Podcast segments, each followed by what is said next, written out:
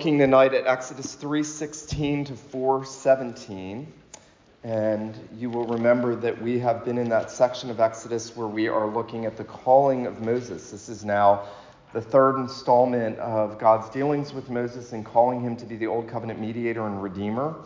And we left off last Lord's Day evening at Exodus 3:15 and we're going to pick up in verse 16 and we're going to read down to chapter 4 verse 17 and I know you're going to find it helpful as usual to have your copy of scripture open and to be reading along with me.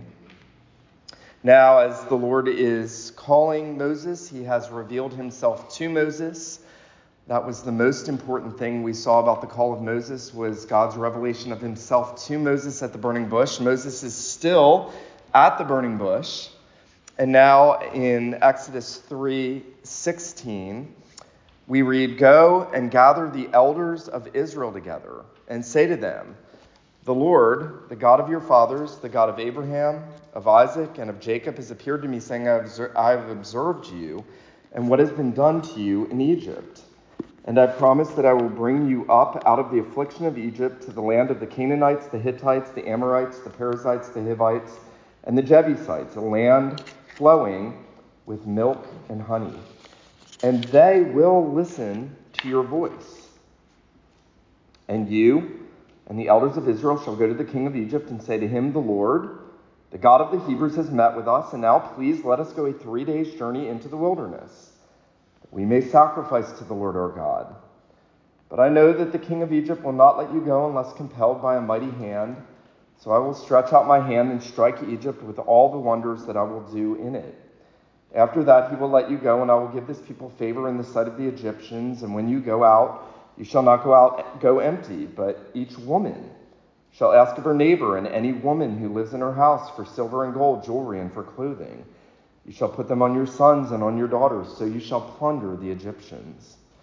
Then Moses answered, But behold, they will not believe me nor listen to my voice, for they will say, The Lord did not appear to you. The Lord said to him, What is that in your hand? He said, A staff. He said, Throw it on the ground.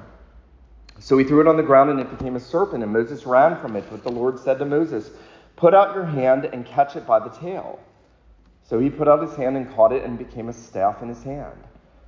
That they may believe that the Lord, the God of their fathers, the God of Abraham, the God of Isaac, and the God of Jacob, has appeared to you.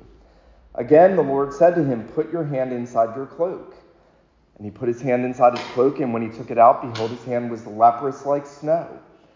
Then God said, Put your hand back inside your cloak. So he put his hand back inside his cloak, and when he took it out, behold, it was restored like the rest of his flesh. If they will not believe you, God said, or listen to the first sign, they may believe the latter sign. If they will not believe even these two signs or listen to your voice, you shall take some water from the Nile and pour it on the dry ground, and the water that you shall take from the Nile will become blood on the dry ground. But Moses said to the Lord, O my Lord, I am not eloquent either in the past or since you have spoken to your servant. I am slow of speech and of tongue. Then the Lord said to him, Who has made man's mouth? Who makes him mute or deaf or seeing or blind? Is it not I, the Lord? Now therefore go, and I will be with your mouth and teach you what you shall speak. But he said, O my Lord, please send someone else. Then the anger of the Lord was kindled against Moses, and he said, Is there not Aaron your brother, the Levite? I know that he can speak well. Behold, he's coming out to meet you, and when he sees you, he will be glad in his heart. You shall speak to him and put the words in his mouth, and I will be with your mouth and with his mouth, and will teach you both what to do. He shall speak for you to the people, and he shall be your mouth, and you shall be as God to him. And taking your hand the staff with which you shall do the signs. The grass withers, the flower fades, but the word of God endures forever. Well, Francis Schaeffer, in a short essay that he wrote called No Little Persons, No Little Places, reflected on the difficulty he had in coming to terms with the fact that God would use someone like him. Uh, didn't think highly of himself, even though God would go on to give him a very fruitful ministry, as you all know. And in that little essay that's now been published into a book, No Little Persons, No Little Places, Schaeffer reflects on the calling of Moses and what God is doing in Moses' life. And he, he hones in especially on Moses' staff, his rod, and what the symbolism of that rod meant in light of what God was saying to Moses. Listen to this. Schaeffer says, Consider the mighty ways in which God used a dead stick of wood. God so used a stick of wood can be a banner cry for each of us. Though we are limited and weak in talent, physical energy, psychological strength, we are not less than a stick of wood. But as the rod of Moses had to become the rod of God, so that which is me must become the me of God. Then I can become useful in God's hands. The scripture emphasizes that much more can come from little if the little is truly consecrated to God. Isn't that interesting? That is one of the one of the meanings of the rod of Moses. Now, you will know that in Exodus 4:20 uh, that that Moses' rod is transformed and given a new name, and it is called the rod of God. And that's the point. Moses is going to become the man of God. God has been working on Moses. He's been working in Moses' life. We've seen the lessons that he's learned in the wilderness. We have most recently seen how God has revealed himself to Moses and uh, that he is the great I am, that he is the eternal, transcendent, self sufficient, all powerful, um, and yet immanent God who is coming to visit and redeem his people. And he has revealed himself in a very powerful way to Moses at the bush. And now, as the Lord is continuing to equip Moses for the calling to which he's called him, he is going to do several things. We're going to see this evening three things. First, we're going to see the assuredness of the Word of God, the assuredness of the Word of God, the authentication of the signs of God, and the inadmissibility of the objection of Moses. The assuredness of the Word of God, the authentication of the signs of God, and the inadmissibility of the objection of Moses. Well, notice the Lord now tells Moses what to do. And there in verse 16, he says, Go. He has prepared Moses, he has revealed himself to Moses. There is a sense where Moses ought to be ready to go. The Lord says, Go Go back to your people, go back to the Israelites, and tell them what has been done to you in Egypt, and that I promise, notice verse 17, that I promise that I will bring you up out of the afflictions of the Egyptians, of Egypt, from the and to the land of the Canaanites, the Hittites, the Amorites, the Perizzites, the Hivites, the Jebusites, to a land flowing with milk and honey, and they will listen to your voice. Now, very interesting the Lord is both at one and the same time promising what he's going to do, and he's also reflecting on the fact that he has determined all things, and he is also putting his words into Moses' mouth. It's really remarkable. God is promising to do what he said he would do through Abraham, Isaac, and Jacob. He's remembering his promise. He is making good on that pledge, as we heard this morning. God is always doing that, as He promised to Abraham. He's going to do for His people. He's going to bring them into the land He promised them. He's going to fulfill His covenant mercy to them. He is also letting Moses know that He knows all things because He has determined all things. He has predetermined all things. Now, there was a um, theological heresy a number of years ago called open theism that said God knows all the possible choices and he, he knows all the possible outcomes. Okay, if anybody tries to slide that under your door, stop them. Because that's not biblical. God knows what he has determined to do, and he will do according to his will in the armies of heaven and among the inhabitants of the earth, and no one can say to him, What are you doing? Amen. He tells Moses, They are going to listen to you. Notice verse 18, 318 becomes a very important point. The assuredness of God's word. Notice this. They are going to listen to your voice, he says. And then notice, he tells them, he tells him that the elders are going to go with him to the king of Egypt and they're going to relay this message. Let us go meet with the Lord, three days' journey. He knows that Pharaoh is going to harden his heart because he has determined that Pharaoh would harden his heart. He knows what Pharaoh is like in the condition he's in at present, too. And then he says, I'm going to do what I have to do by stretching out my hand and striking the Egyptians so that you are going to go out. Notice, he says in verse 21, I will give this people favor in the sight of the Egyptians. The Lord has told Moses the end from the beginning. He's told him, this is what's going to happen, which is really marvelous. Now, he's done the same for us when we read scripture and we know everything that's yet to happen. We know what he's done in Christ, and we also know that Christ is coming back. We know all that the New Testament teaches about what God is going to do in the consummation. We are called to take him at his word and believe that. Um, that can be a great challenge to us. You know, Peter will talk about this in Second Peter, where he talks about scoffers saying, Where is the promise of his coming? For since the creation of the world, all things continue as they were. And, and that can be a detriment to the faith of believers. We are called to take God at his word because God has told us the end from the beginning. He's told us the outcome, and it's guaranteed, and it's immovable, and it is unchangeable. Nothing will stop God from fulfilling what he has said he is going to do, even when it involves obstacles like an obstinate people and an obstinate and oppressive ruler. Um, the Lord will fulfill his plans. And so much so, the expectation, notice verse 22, that the assuredness is such that the Lord says, You are not going to go out empty, but each woman is going to ask her Egyptian neighbor for silver and gold, and you're going to receive that from them and put them on your children. Now, what is the point of that? Well, God is determining and, and is letting Moses know that he's predetermined his own victory over Pharaoh. You see, ultimately, it was not Moses' victory over Pharaoh, it was the Lord's battle, and it was the Lord's victory. And you know this in the ancient Near East, when a king went out to battle and he came back with spoils, he came back because he had defeated the enemy. Here, the victory is promised to be so decisive that not a great king is going to come back with spoil, not even mighty warriors are going to come back with great spoil, but the women of Israel are going to ask their neighbors and they're going to readily give it to them. Isn't that awesome? It's not demeaning to women, it's saying the battle is the Lord's.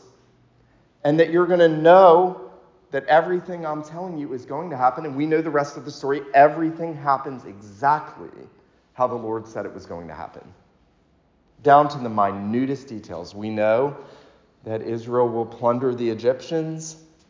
We know that that silver and gold will be important to them in the building of the tabernacle in the wilderness, that God will even use those things that they receive from the Egyptians. And, and what we see in all of this is that God has a plan for his people, and God is working that plan out perfectly, down to every little detail.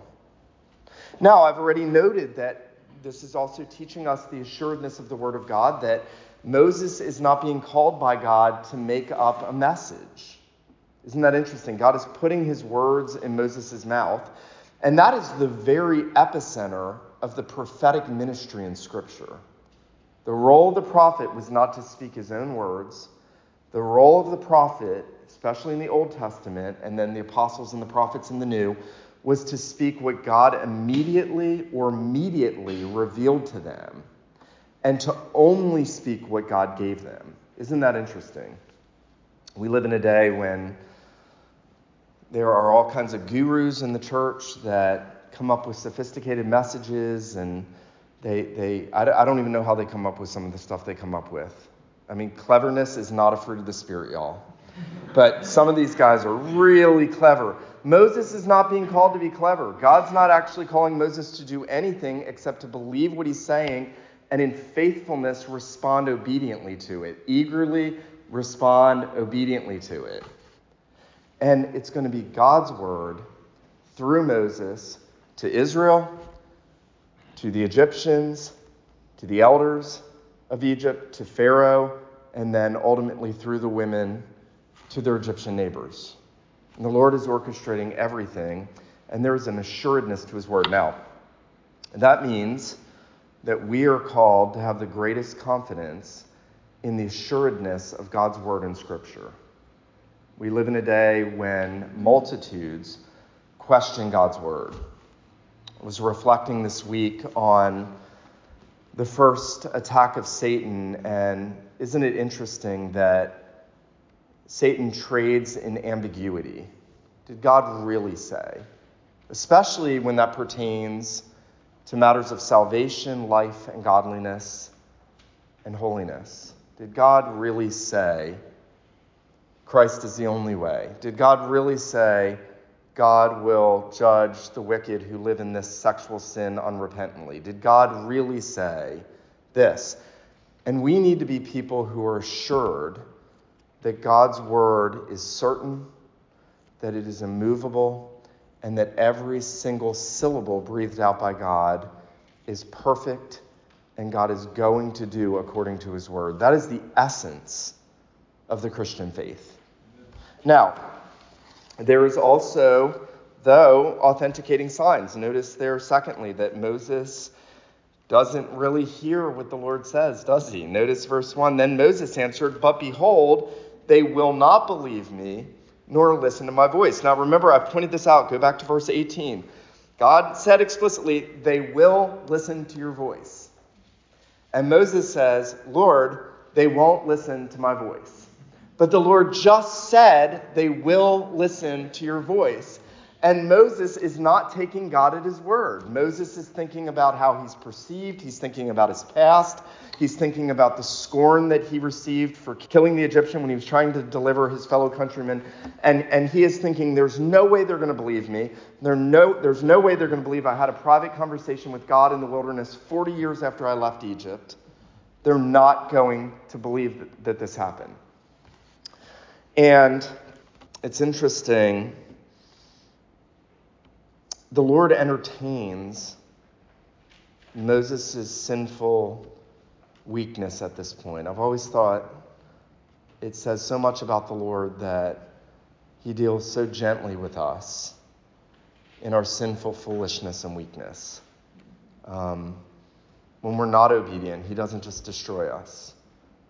Um, no, he, he deals with us in such a way as to correct us, discipline us, strengthen us in faith, motivate us unto holiness. But he deals so kindly. Isn't that interesting? The infinite God looks at Moses and he says to him, What is that in your hand? And he says, A staff. He said, Throw it on the ground. He threw it on the ground. It became a serpent. He said, Now put out your hand and catch it by the tail. He put out his hand. He caught it by the tail, and it became a staff in his hand. Now, there are going to be three miracles that God does here to authenticate the word that he has just spoken to Moses. There is going to be the rod becoming the serpent. There's going to become Moses' hand becoming leprous and then being healed. And then there's going to be the water turned to blood on the ground. Now, we have already looked at the first of that sign in what Schaeffer says when he says that we are the rod. And that is true. There's nothing about the rod in itself. In fact, it's likely that this was Moses' shepherd's staff that he carried through the wilderness for 40 years. And uh, several theologians and commentators have made the point that by 40 years, we don't know how long he had the staff, but it would have been really dry. there was nothing in this staff other than just dry, barren wood. And yet the Lord says, throw it on the ground and he becomes a serpent, and then he tells Moses to pick it up by the tail, and he does, and it becomes a staff again. Now, there are a number of things going on here. You will know this from later in Exodus that the magi- magicians in Egypt were able to do these acts of sorcery, and God is very simply teaching Moses, I have all power. I am more powerful than the gods of Egypt. I am more powerful than anything you might fear. And I want you to know my power, and I want my people to know my power. Um, that rod is going to become the symbol of power, isn't it? Because it's that rod that Moses is ultimately going to take and strike the Egyptians with the plagues. It's that same rod he's going to take and strike the waters of the Red Sea when God parts the Red Sea. And it's that same rod that the Lord is going to be struck with when he stands on the rock and Moses strikes the Lord, as it were, with the rod of judgment, and the waters flow out. It's the same rod. It's going to demonstrate all of God's power. And the point is simple God is calling Moses not to be a man of power, God is calling Moses to know that he is a God of power. You know, we, we so easily forget this. We think if I just had enough, I do this with ministry. If we just had enough resources, if we just had enough of this and that. But ultimately, we are saying if we were just powerful enough. Isn't that the point of Gideon's army when he has all those soldiers and God keeps cutting it back and cutting it back and cutting it back until there are just 300 lapping water like dogs? And God says, These are the ones I'm going to gain the victory over. And this is a foolish means, isn't it, of deliverance? A stick of wood is a foolish means of deliverance. You know, I would be remiss if I didn't tell you, I think the rod is in one sense a picture of the cross, because at the cross, which is a very foolish means of deliverance, God exhibits all of his saving power. It's where the judgment of God falls, it's where the salvation of God comes. There is nothing more foolish than you being saved through a naked Savior nailed to the tree as a criminal. That is foolishness in the sight of the world, and yet it is the power of God unto salvation. The rod here is depicting the power of God. The rod is also instructive for Israel. Listen to this. Phil Ryken says it would help convince the Israelites that God had spoken to Moses. It would help persuade them that God could lead them out of Egypt. The snake was a symbol of Egyptian power, for the Egyptians worshiped the serpent as a source of wisdom and healing. You'll remember that Pharaoh had a serpent on his, his crown. It was a symbol of the Egyptians. And, Ryken says, in doing so, ultimately, the Egyptians were worshiping that old serpent, the devil. But by changing a stick into a serpent and back again, God demonstrated his authority over the gods of Egypt and over Satan himself. Isn't that awesome? God is showing Moses, you are going to have power over the evil one because I have power over the evil one. By the way, Uh, some of you probably know you don't pick up a venomous serpent by the tail. Moses is going to have to trust God to exhibit this, and he does trust the Lord. This first sign bolsters Moses' faith in what God has said. Well, then there is the second sign, the sign of leprosy. What is the point of the leprous hand of Moses? Well, very simply, I think the sign is that if God can use a stick, he can use the hand of the one holding the stick. That is probably the, the basis of this sign. He is telling Moses, I made your hand, the hand with which you hold that stick. I have power to make it leprous, I have power to heal it. And he is again teaching Moses about his power over all things. Now, in Egypt, leprosy was a very uh, prevalent disease, and as you know from the gospel records, it was one that there was no healing or curing of. And yet, God is going to show him, I can do what no one else can do. I can do it with your own hand, and I can do it for my people, and I can do it against this ungodly nation. And in a sense, God is saying, I am going to heal my people of their bondage and their slavery to sin and to Satan. Through your hand, I'm going to deliver them.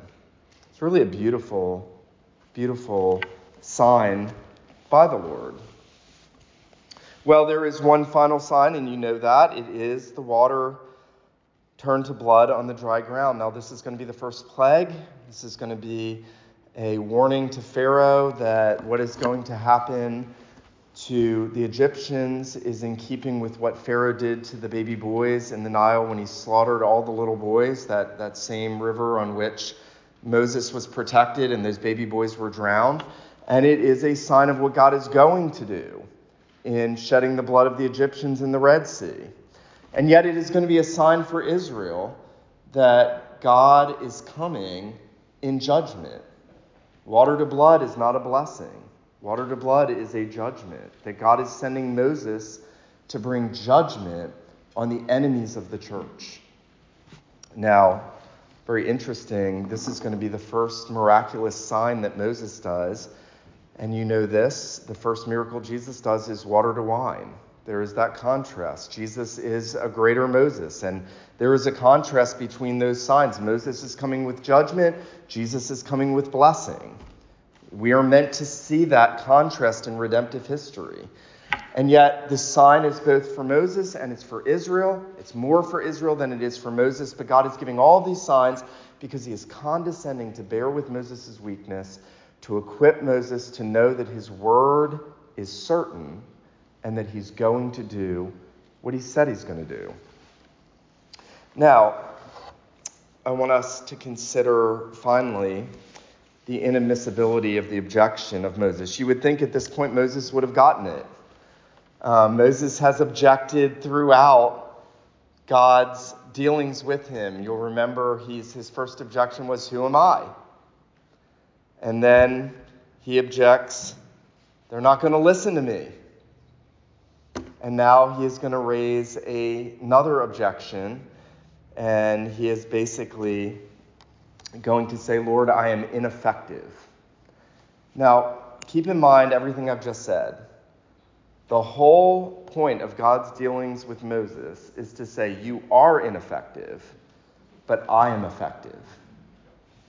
I am not calling you because you have this wonderful gift set and ability because you are better than others.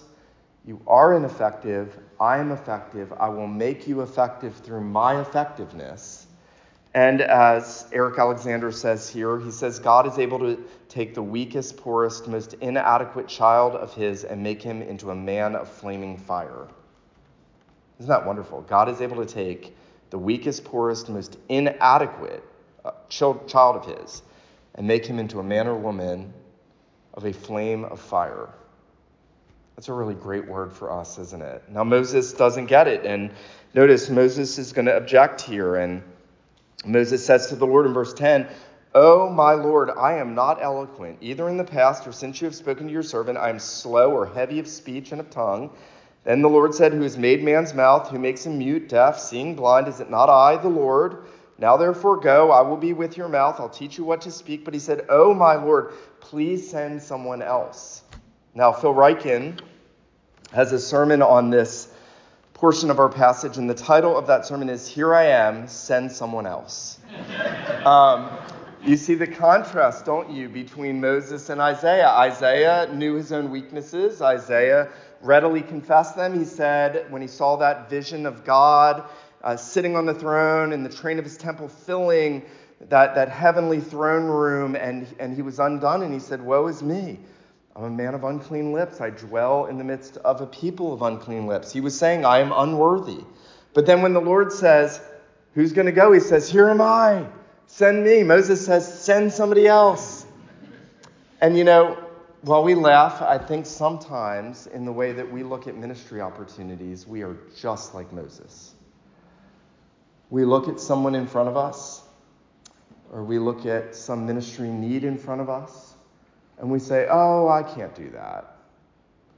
And, and what, we, what we end up doing in those circumstances so often is wallowing in sort of sinful self pity over what we perceive to be a lack of ability within us instead of saying, I don't have it within me, but the Lord has it, and if He calls me to this, he will enable me to do this. That is really the lesson Moses needs to learn so desperately, and we need to learn. Um, you know, while Moses made in the first prophet to protest a lack of eloquence, he was by no means the last. Remember, Isaiah had said that, Jeremiah had said in Jeremiah 1 6, I do not know how to speak, I'm only a child. The Lord said, Don't be afraid of their faces. Now, we don't know whether Moses was um, inarticulate. We don't know if he had a speech impediment. We don't know if he had a cognitive issue with putting together verbal concepts. There was something going on that made him unsure of himself. And yet, the Lord has already assured him that that is not a legitimate objection. Who made man's mouth? You know, I think back I'll tell you a personal story. When I was first converted, I had fried my brain so much that I couldn't remember what day of the week it was. And I so desperately wanted to memorize God's word. And no matter how hard I tried, I couldn't memorize scripture.